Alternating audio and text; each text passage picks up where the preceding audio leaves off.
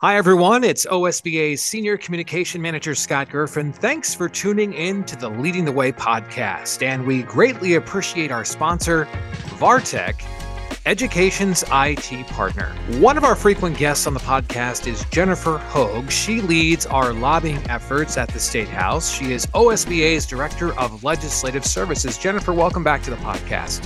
Thanks for having me, Scott. So, we've kicked off a new year in the Ohio General Assembly. I wanted to get you on the podcast to talk about what's on the agenda for public education. So, let's just start. What what are some of the important education related bills that are on the agenda right now that you're closely watching and our members should be aware of? Yeah, there is a lot. We are tracking a lot of bills. I have quit counting how many because it makes my head spin. Um, just knowing that any of those can move at any time. But we do have some that we're really watching closely that have been getting hearings and a lot of attention. So we know that those are likely to go.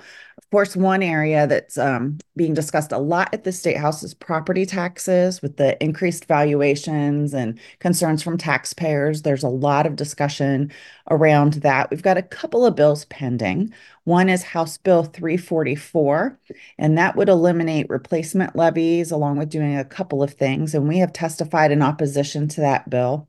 Um, we understand the concerns about um, increasing property taxes and share that concern, but we also don't want to see districts lose tools that they have um, as they try to meet their obligations to raise local revenue.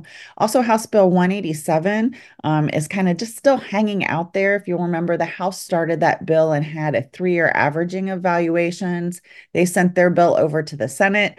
The Senate stripped out what the House had and put in an expansion of the homestead exemption. Um, but as a part of that expansion, they were only going to reimburse school districts for 50% of the cost, while other local political subdivisions, like your townships and municipalities, were getting 100% reimbursement. And so we expressed our concerns with that. That bill's kind of just hanging out there. It's gone back to the House for the House to agree with the Senate amendments, but the House hasn't taken it up yet our position on a lot of these uh, property tax bills has been that it is a large issue and really needs to be studied. And the General Assembly has their Joint Committee on Property Tax Review and Reform that is currently meeting. And so we think that's the best place to explore these bills and their impact. That committee is slated to wrap up their meetings and fact finding phase um, around June and then issue their final report by the end of December. And it's the hope of the General Assembly that those reports and recommendations will help inform some possible changes in the next biennial budget. So that's property tax is a big issue. We also have a lot of bills that are still pending out there. We've got Senate Bill 49, which deals with um, adding reasons students can have excused absences. Um, the Senate sent over um, Senate Bill 49, which added the religious exemption days. Um, the House has added in um, 4 H and FFA as reasonable reasons, but they also recognized in the House that when you make these changes, giving students additional excused absence days, that you need to balance that with changes to how chronic absenteeism is defined. Um, also, changes to how the report card rates are calculated around chronic absenteeism, as well as the impacts that these new additional excused absences would have on the timelines and requirements for schools with absence intervention plans and notifications. So the House has made some changes. I don't think the Senate's real happy with those changes, and they're still working behind the scenes to come up with a bill that they can both agree to. Senate Bill 162 has also been sent to the House.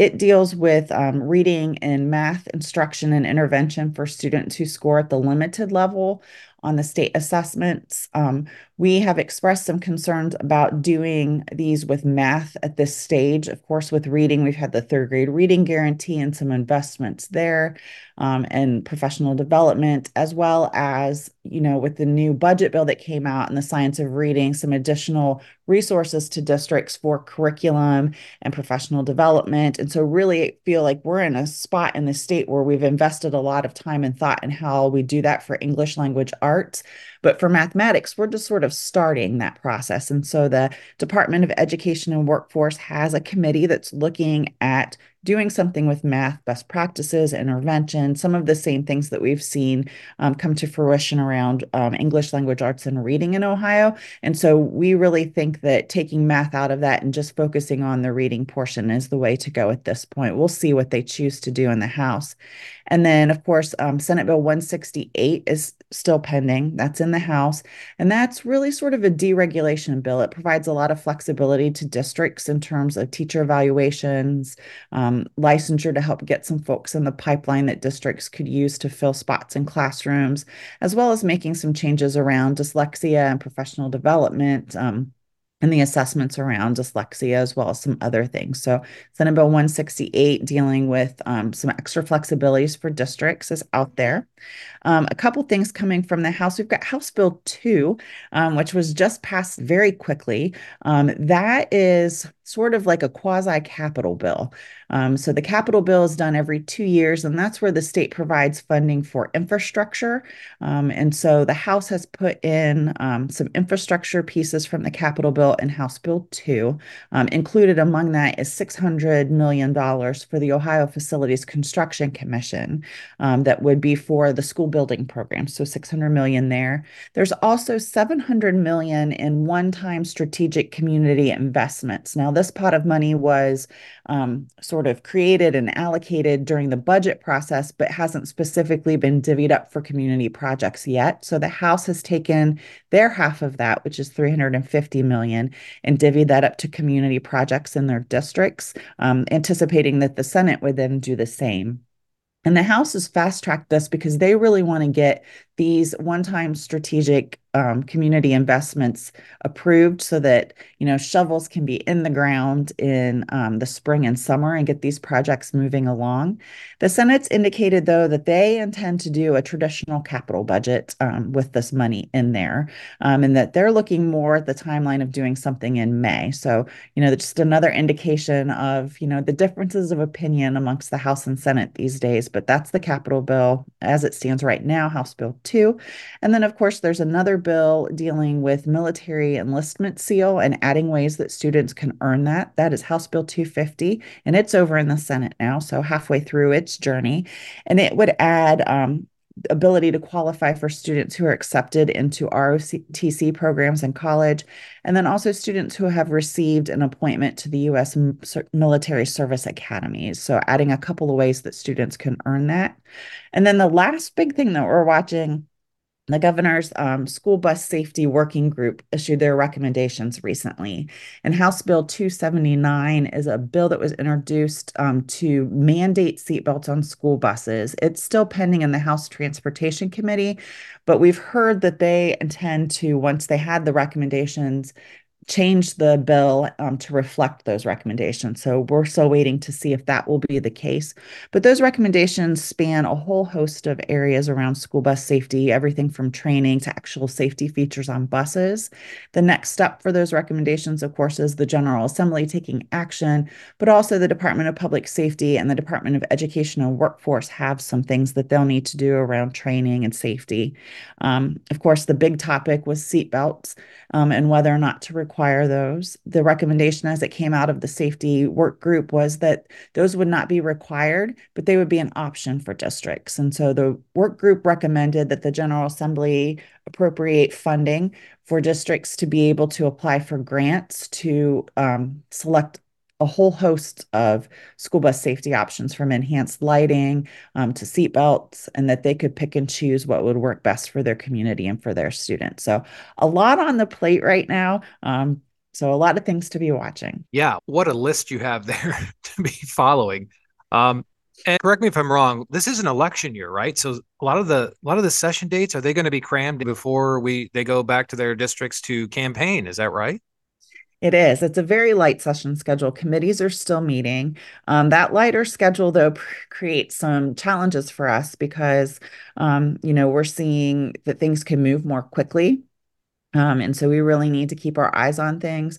They've got one more session date in the Senate this month, no session date scheduled in March. And then I think two sessions in each chamber in April, May, and June. So, not a lot of session dates, but a lot of activity can still occur. So that leads me to my next question. You talked about challenges there. What what are some of the things that you anticipate during this session? And not to mention, I think we're probably going to see a new House Speaker at some point, right? Potentially, and that's part of what our challenge is.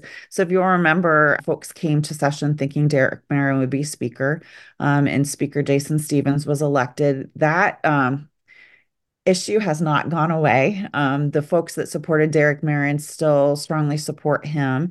And it's a challenge, I think, for the House Republicans to be together as a caucus on some things. Um, some of those folks have actually fielded um, primary opponents for some of the Republicans who had voted for Jason Stephens to be Speaker. Um, and so you know, there are some dynamics at play that make it really challenging for them to get things done um, and for us to be able to anticipate what's going to happen. And that's going to continue. Um, we're also hearing that, um, you know, President Huffman is term limited in the Senate and is making a run for the House. And so we're hearing that he would also like to be House Speaker. Um, and so, you know, it's, I don't think the issue's put to bed yet, even though Speaker Stephens will be um, serving in the House potentially um, for, you know, some time yet to come. So stay tuned, I guess is what you're saying. Yeah, it's certainly entertaining to watch, but it does throw a wrench in a lot of things. So, Jennifer, as you know, we have uh, approximately nearly 600 first time board members who joined our association in January. Uh, I-, I wanted to, to recap with you how can local board members get involved in the legislative process? What can they do? Yeah. So it's extremely important that you get involved. And I think the very first thing those new board members can do is to reach out to their representative and introduce themselves, um, both your state representative and your state senator, as well as your congressional um, representative. Um, make sure that they know who you are, um, that you have a passion for public education, and that you care deeply about your students and that you can be a resource for them. We continue to be your eyes and ears at the State House and share information with you. And we talk with legislators a lot about um, the thoughts and concerns of our members on the legislation based upon our legislative platform. Um, you know, we put a lot of information out that can help you stay up to date um, with facts and a flash and those types of things. Um, but the one thing we can't do is, you know, expertly explain that local impact and how it impacts your student body. That is why your voice is extremely important at the State House because you can provide that local impact and help them understand um, how the decisions before them will impact kids. That's true. Inviting them into the, the school district, uh, show them what's going on is is very important. I know a lot of districts do do that, right? They do. And it is extremely important. Um, I used to work for a legislator that always said, I can show you better than I can tell you.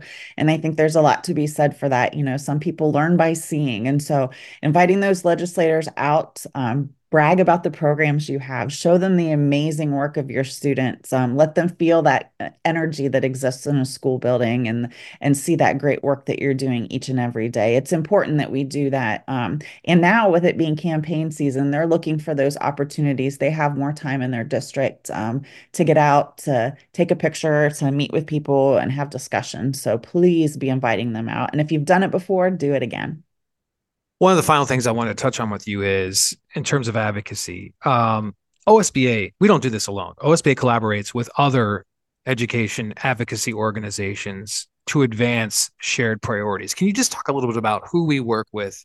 We work with a lot of uh, great advocates and partners, and we're very fortunate to have the relationships that we have. Um, you'll see us often testify um, with folks from the Buckeye Association of School Administrators and the Ohio Association of School Business Officials. Um, you know, we have very great relationships with them, and our positions often closely align. Um, we also work closely with both the elementary and secondary school administrators groups, um, the Educational Service Center Association, the Career Tech Associations, the Teachers Association um, and we partner with them and testify on um, bills where our positions align. Doesn't always happen, but often it does. And so we're very fortunate to have those folks. Um, I've been working with many of those individuals for over 20 years and really appreciate being able to work with them um, understanding that when we can't agree with them on a position that it isn't personal and that we're going to look for the next opportunity to partner so jennifer i wanted to finally wrap up with just some key dates for our members what they should be aware of as uh, the year moves on at the general assembly yeah, so probably the next big date in the General Assembly is the primary election. That is March 19th. Um, so make sure that you are participating and voting. Again, March 19th, the primary election. We are going to have our state legislative conference on April 23rd. Um, so I would highly encourage you to register and come to that. Um, it is going to be held downtown near the State House. We'll have policymakers come and talk and share information with you. And then we invite all of the legislature um, in for lunch so that you'll have a chance to converse with your elected representatives at that time and share information.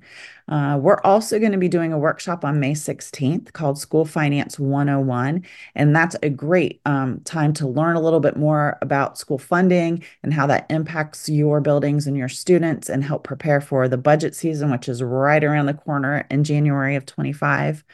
And then, of course, November 5th is the election. So make sure you have that date on your calendar and you get out and vote. Um, all 99 of the Ohio House seats are up for election half of the Ohio Senate seats, um, US Congress, we have a US Senate seat open, and then also a presidential election year. So, again, November 5th is the general election. And then right after that is my least favorite time in the legislative cycle. It is the lame duck session. And so that runs from right after the election till the end of the calendar year. And it is the time that we have our head on a swivel. Anything can happen. um, it's a race to the finish for legislators to get done what they want done this year. Um, and for many of them before they leave the General Assembly. So you'll be getting a lot of communication from us in the last couple months of the year, but it will be important communication. Jennifer, thanks so much again for coming on the podcast. You know, the work you do and your team does, it's so critical uh, for our members to to keep them informed uh, about what's going on and and all the advocacy work that you do and your team does for public education. So thanks again for coming on the podcast. Yeah, we're happy to do it. Just remember, we're here to help you navigate um, the state house and have the information you need. Your voice is vital, and legislators need to hear from you to understand those local implications for policy decisions. Thanks, Jennifer. Thanks again. Thank you. And thanks to our sponsor, Vartek, education's IT partner.